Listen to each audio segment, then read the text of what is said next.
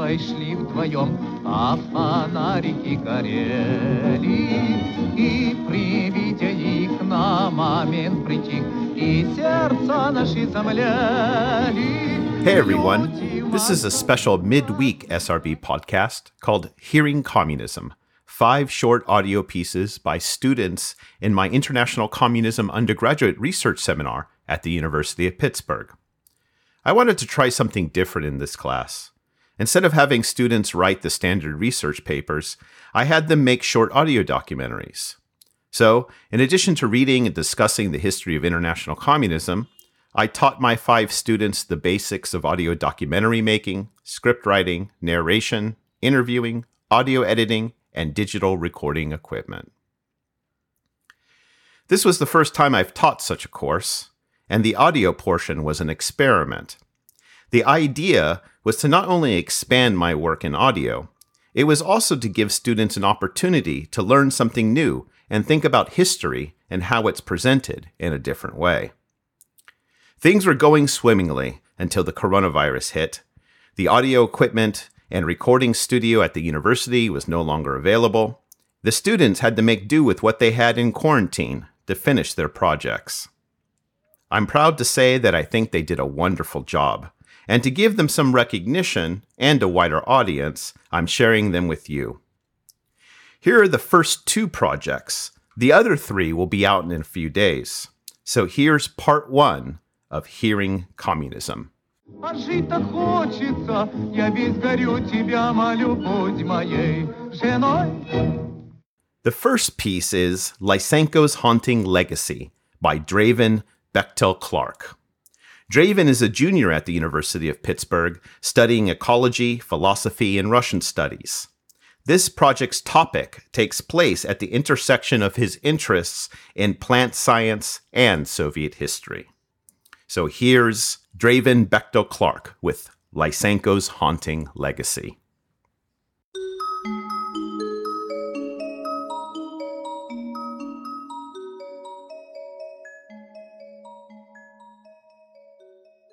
You might remember learning about Mendelian genetics in high school biology, Punnett squares, offspring ratios, and the like, but those ideas were once the subject of heated debate among scientists. One of the most prominent figures to reject Mendelian genetics was the Soviet agronomist T. D. Lysenko. What was once a simple disagreement between honest scientists eventually became a story of political and intellectual repression, a complete corruption of the scientific method. I'm Draven Bechtel Clark at the University of Pittsburgh, and this is that story.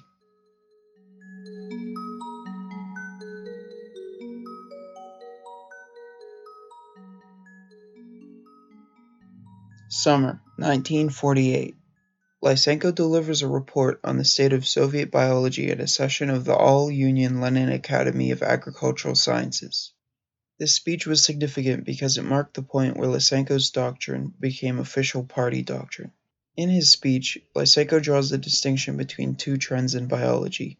He states his allegiance to what he calls the Soviet Michurin trend in opposition to the Mendel Morgan trend.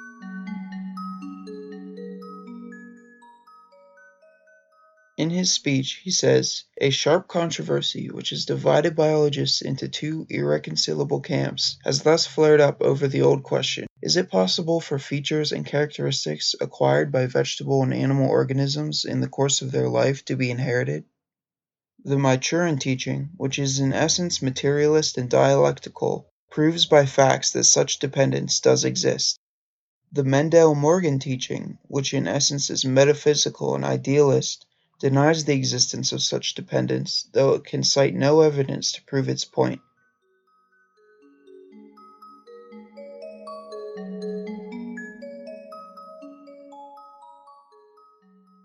Here, Lysenko claims to have inherited his school of thought from the Russian scientist I. V. Michurin.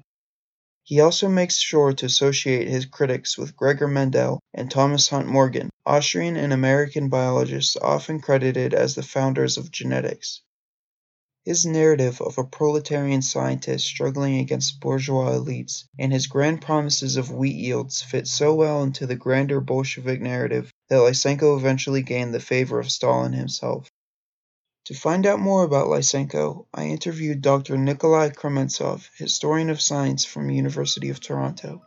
Here he describes Lysenko's rise to power.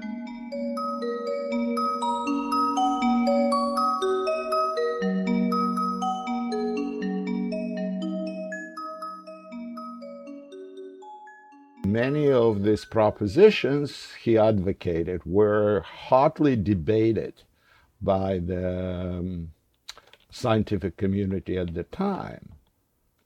For instance, uh, when um, he started advocating uh, the inheritance of acquired characteristics, which is a big element in his uh, doctrine, uh, it provoked a very heated discussion in the, in various institutions of Soviet biology.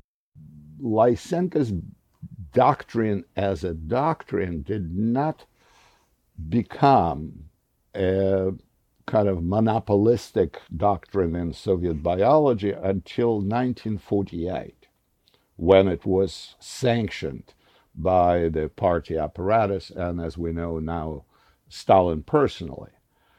Before that, the checks were there and the scientific community continuously exposed various problems uh, with underlying uh, scientific ideas of Lysenko's doctrine. What happened is that those scientific checks would not stop the expansion of Lysenko's institutional authority.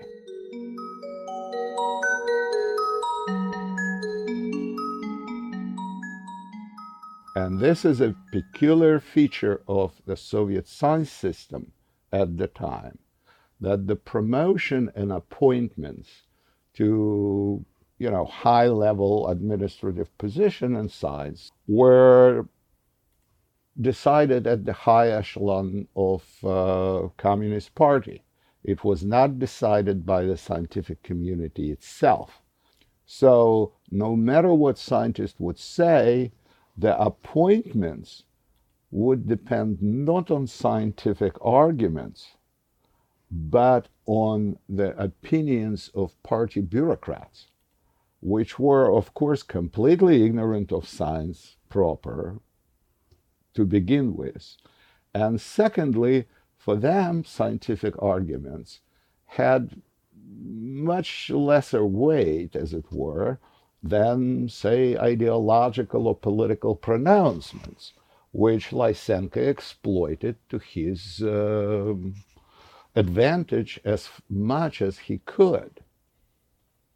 So the institutional power of Lysenko was growing steadily during the 1930s, and he basically removed all of his opponents from administrative positions. Here, Dr. Krementsov explains the role of the Soviet Union's Great Purge in accelerating Lysenko's institutional power.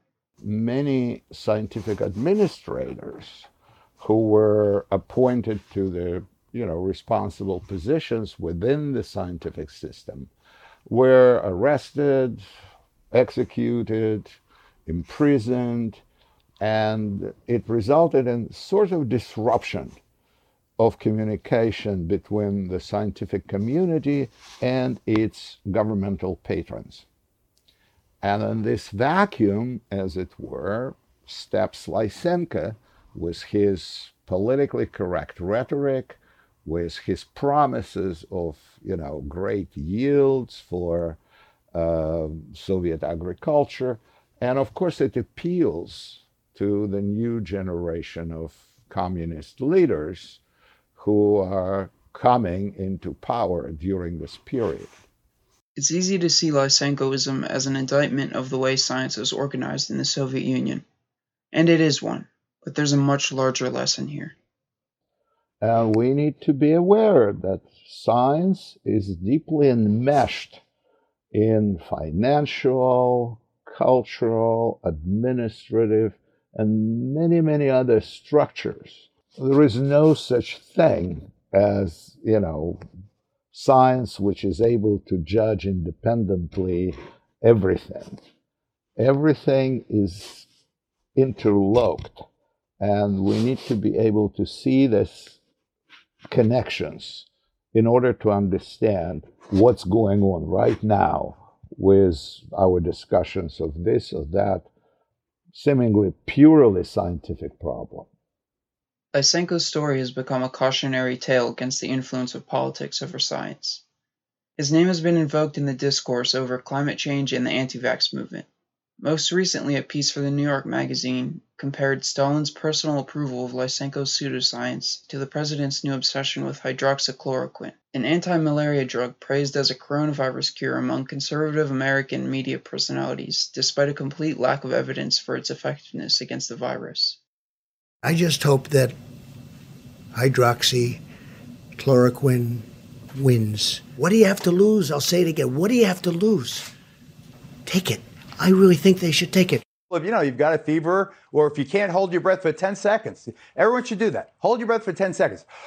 If you can hold your breath for 10 seconds, then you you don't have uh, you don't have this uh, this disease. What are we going to do about China? What are we going to do about a totalitarian dictatorship where it's okay to sell live virus infected bats in open air hmm. marketplaces and then have business travel and tourist travel between that country and the civilized world. Would you recommend, as a doctor, people to have silver in their house for, You for a never want to pandemic? be. You never want to be without silver. Silver solution would be effective. Well, let's say it hasn't been tested on this strain. It's been tested on other strains Yeah. of the coronavirus and has been uh, able to eliminate it within 12 hours. Yeah. Totally Yeah. eliminate it, kills it, and tw- deactivates it. Anecdotally, it's been po- anecdotal. It just means it hasn't been scientifically tested in mass numbers, but it means it's working.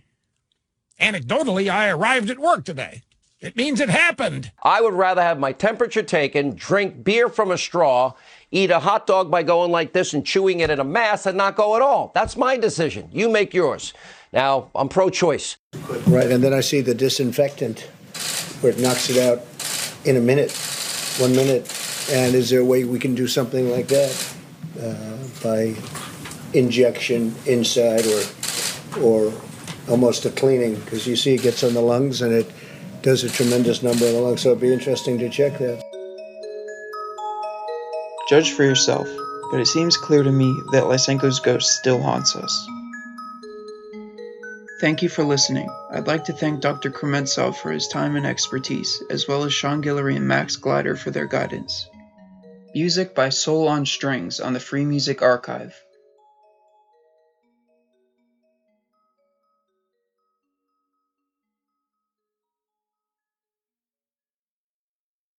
That was Lysenko's Haunting Legacy by Draven Bechtel Clark. Next up is Soviet and American Youth Groups in the 1970s and Social Change by Samantha Mason. Samantha is entering her senior year at Pitt and studies administration of justice with a certificate in Russian, East European, and Eurasian studies. She says that she chose to do her piece on youth groups because of her general interest in them.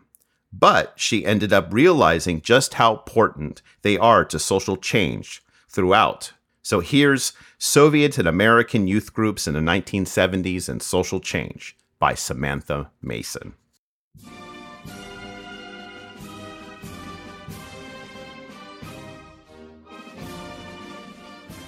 If the children and youth of a nation are afforded opportunity to develop their capacities to the fullest, if they are given the knowledge to understand the world and the wisdom to change it, then the prospects for the future are bright. In contrast, a society which neglects its children, however well it may function in other respects, risks eventual disorganization and demise.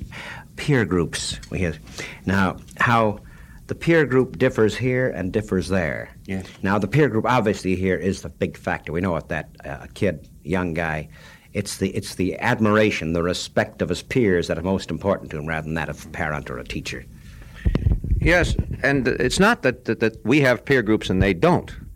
Uh, in fact, quite the other way. Uh, uh, in Soviet society, the peer group is viewed as the prin- not the family, but the peer group is viewed as the principal instrument of the process of child rearing.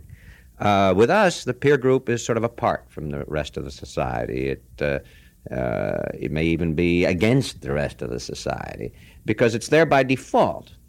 but the peer group is very powerful.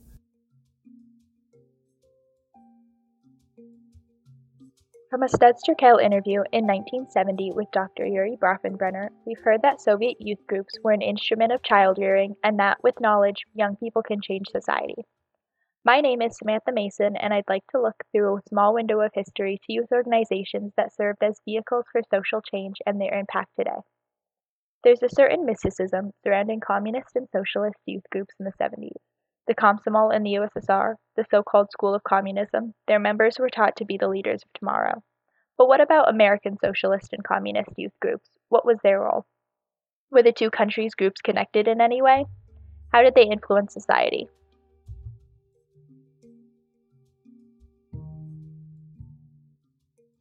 Dr. Peter Gilmore was a member of the Young Workers' Liberation League, or YWLL, in the 70s. He has a Ph.D. in Social and Cultural History from Carnegie Mellon University and is a current professor of history at three universities in the Pittsburgh area. I spoke with him over the phone about the influence these youth groups had and about global connections youth groups made. Uh, there was a sense of participating in a truly global movement, which of course was linked back to the youth movement of the Soviet Union, uh, the, the Komsomol. You know, it it didn't impinge greatly on daily experience or outlook, but there was a sense of belonging to something that was really worldwide. You know, there's a truly international movement that linked linked up us young people in, in Bridgeport, Connecticut with youth in Cuba and Vietnam, uh, places targeted by by the U.S. government as well as in Africa and in, in, the Soviet Union. So that was that was sort of a cool thing, you know, knowing that uh, it was just not us against you know the local cops or the FBI and, and the whole establishment, but we had allies, um, some who were actually I mean, sort of literally in the trenches uh, in Vietnam, but also around the world. Based on his experience, I asked Dr. Gilmore his thoughts on the most significant tasks the YWLL did revolving social issues. How really important it is to make the fundamental connections between jobs and peace, social needs and military spending, racism and budget cuts, all that all these things are, are bound together and have an impact on all of society, but especially young people. Um, and the the absolute importance of a couple things of the the important roles that working people have, and as a youth organization, young workers have, um, but and also the the need at the same time to build a multiracial organization. Was one of the absolutely cool things, actually, about the YWLL was its multiracial and anti-racist nature, and that's and that experience of of working with African American comrades and having African American leadership is uh, very valuable.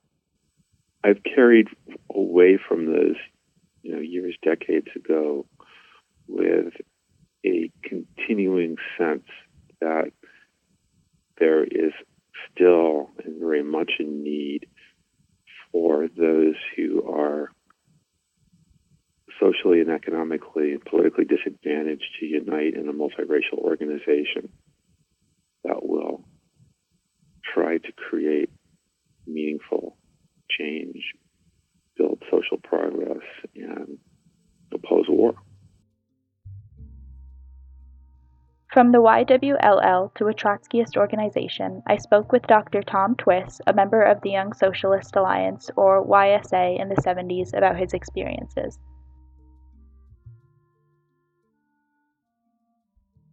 Okay, yeah, my name's Tom Twiss. Uh, I'm retired librarian. I was a librarian at the University of Pittsburgh until oh, about uh, two and a half years ago, and I retired at that point. Um, and um, I was, uh, I'm still a socialist. I was a socialist uh, in a group, the Young Socialist Alliance here at Pitt uh, through the 1970s, and uh, also in the Socialist Workers Party, which was the uh, sort of parent organization uh, of uh, the Young Socialist Alliance in the late 70s and early 1980s. Going so. on around Con Thien inspired one young Marine to put his feelings into a poem. When youth was a soldier and I fought across the sea, we were young and cold hearts of bloody savagery, born of indignation, children of our time. We were orphans of creation and dying in our prime. What made you write that poem? Well, just the way things are. The commanders in Vietnam, the men who must decide when ordeals must be borne, look at the ordeal at Con Thien from a different vantage. Well, the YSA, and together with the Socialist Workers' Party, um, because they, they work together on these things. I think one of the biggest things that we, we affected was the anti Vietnam War movement. Um, I think the, the, the YSA and the SWP's role in in organizing and building the anti-Vietnam War movement was was uh, tremendous, and I sort of came in at the end of that. I had been involved in as I said, uh, uh, independently when I was in college, uh, but I saw uh, some of that when I uh, first joined the YSA here. And on a national level, it was um, it was the organization behind a, a, lot of the coalitions that were really building the the big marches against the Vietnam War. And so I think that really had the biggest impact in in uh, in American politics. Like Dr. Gilmore, the YSA was also involved in activism, including the fight against racism after that, we were also involved in a lot of other um, issues. We were involved in uh, supporting uh, busing in, in Boston. We were supporting. We were involved in uh, organizing a uh, National Student Coalition Against Racism. Uh, we were involved in supporting the Equal Rights Amendment. We worked uh, in the United Farm Workers. In in their campaigns to be recognized, um, we were involved in the, the struggle against um, uh, U.S. Uh, intervention in Central America. Um, there were a whole number of areas in which uh, we played, I think, an important role. And determined that many of the actions and activities of COINTELPRO were really unconstitutional. What you describe is a series of illegal actions intended squarely to deny First Amendment rights to some Americans. How shall we ensure that it never happen again? Uh, in the 1970s is that any kind of limitations on free speech will ultimately be used most against the most progressive groups and the groups of the left. And uh, that was certainly true of our experience. Um, uh, we as an organization and all the other organizations on the left were, were subjected to intense uh, repression and, and um, investigation by the FBI under the COINTELPRO program. Uh, but that's that was just some of the more recent examples of ways in which uh, restrictions on democratic rights were used against the people who are most progressive. Um, and we adopted a very strong statement uh, in that regard. Um, so I think that understanding of the, the, the connection between free speech, democracy, and progressive politics, that was an important lesson that I still continue to uh, apply.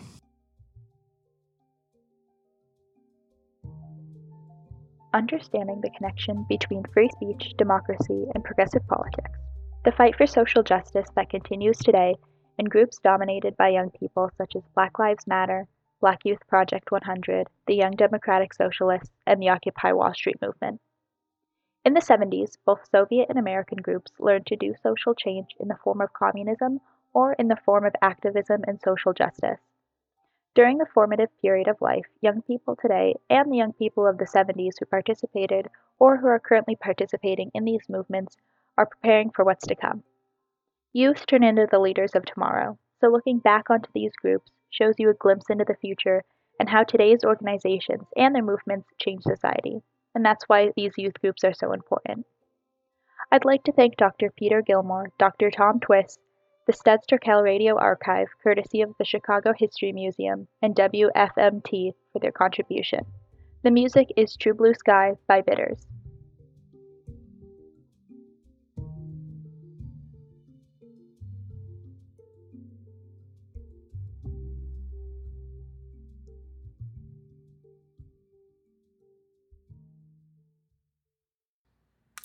That was Soviet and American youth groups in the 1970s and social change by Samantha Mason. I hope you enjoyed these projects and look forward to part two later this week. If you'd like to give the students some comments or feedback, please send me a message on the SRB Podcast contact page at srbpodcast.org or leave a comment on Twitter or Facebook. I will be sure to forward it to them. You've been listening to Hearing Communism, and as always, I'm your host, Sean Guillory, and this is the SRB Podcast. The SRB Podcast is sponsored by the Center for Russian, East European, and Eurasian Studies at the University of Pittsburgh and listeners like you. If you enjoyed this podcast and want to help support it, please take a moment to share it on Facebook and Twitter, like my Facebook page, Sean's Russia Blog. Write a review or recommend the show to your friends. The SRB podcast comes cheap, but it is not free to make. You can help support it by joining the table of ranks at srbpodcast.org. As always, thanks to my high excellencies, high wellborns, and noblestnesses for your continued patronage. And you can find past shows on iTunes and SoundCloud, or you can download them directly from srbpodcast.org as well.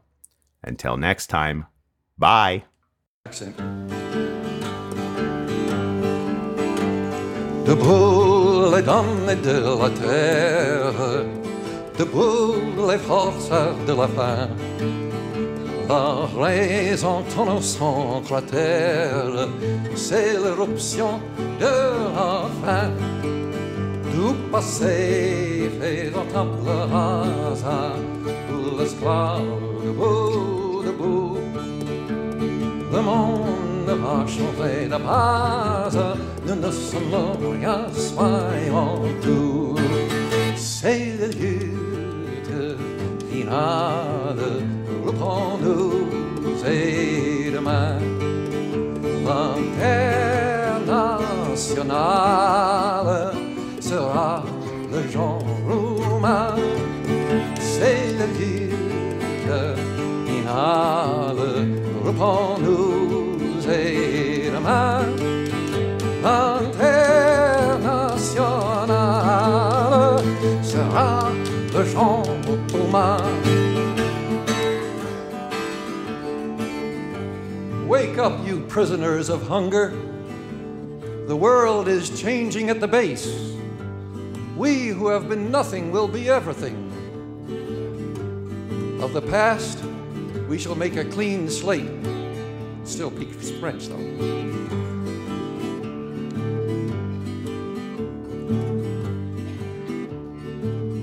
Says,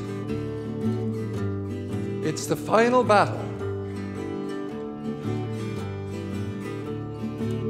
Then he says, We need no supreme saviors, no God, no Caesar. Producers, save yourselves. Heat up your own forge. Soufflons nous-mêmes notre forge. Blow upon the forge and make it hot. Beat on the iron while it is hot. Il n'est pas de sauveur suprême, ni Dieu, ni César, ni tribun. Producte, sauvons-nous nous-mêmes, décrétant le salut commun, pour que le voleur de gorge, tirer l'esprit du cachot, soufflant nous-mêmes à notre battant le fer quand il est chaud. C'est la lutte finale, groupons-nous et demain. L'international sera le genre romain. C'est la lutte finale, pour Internationale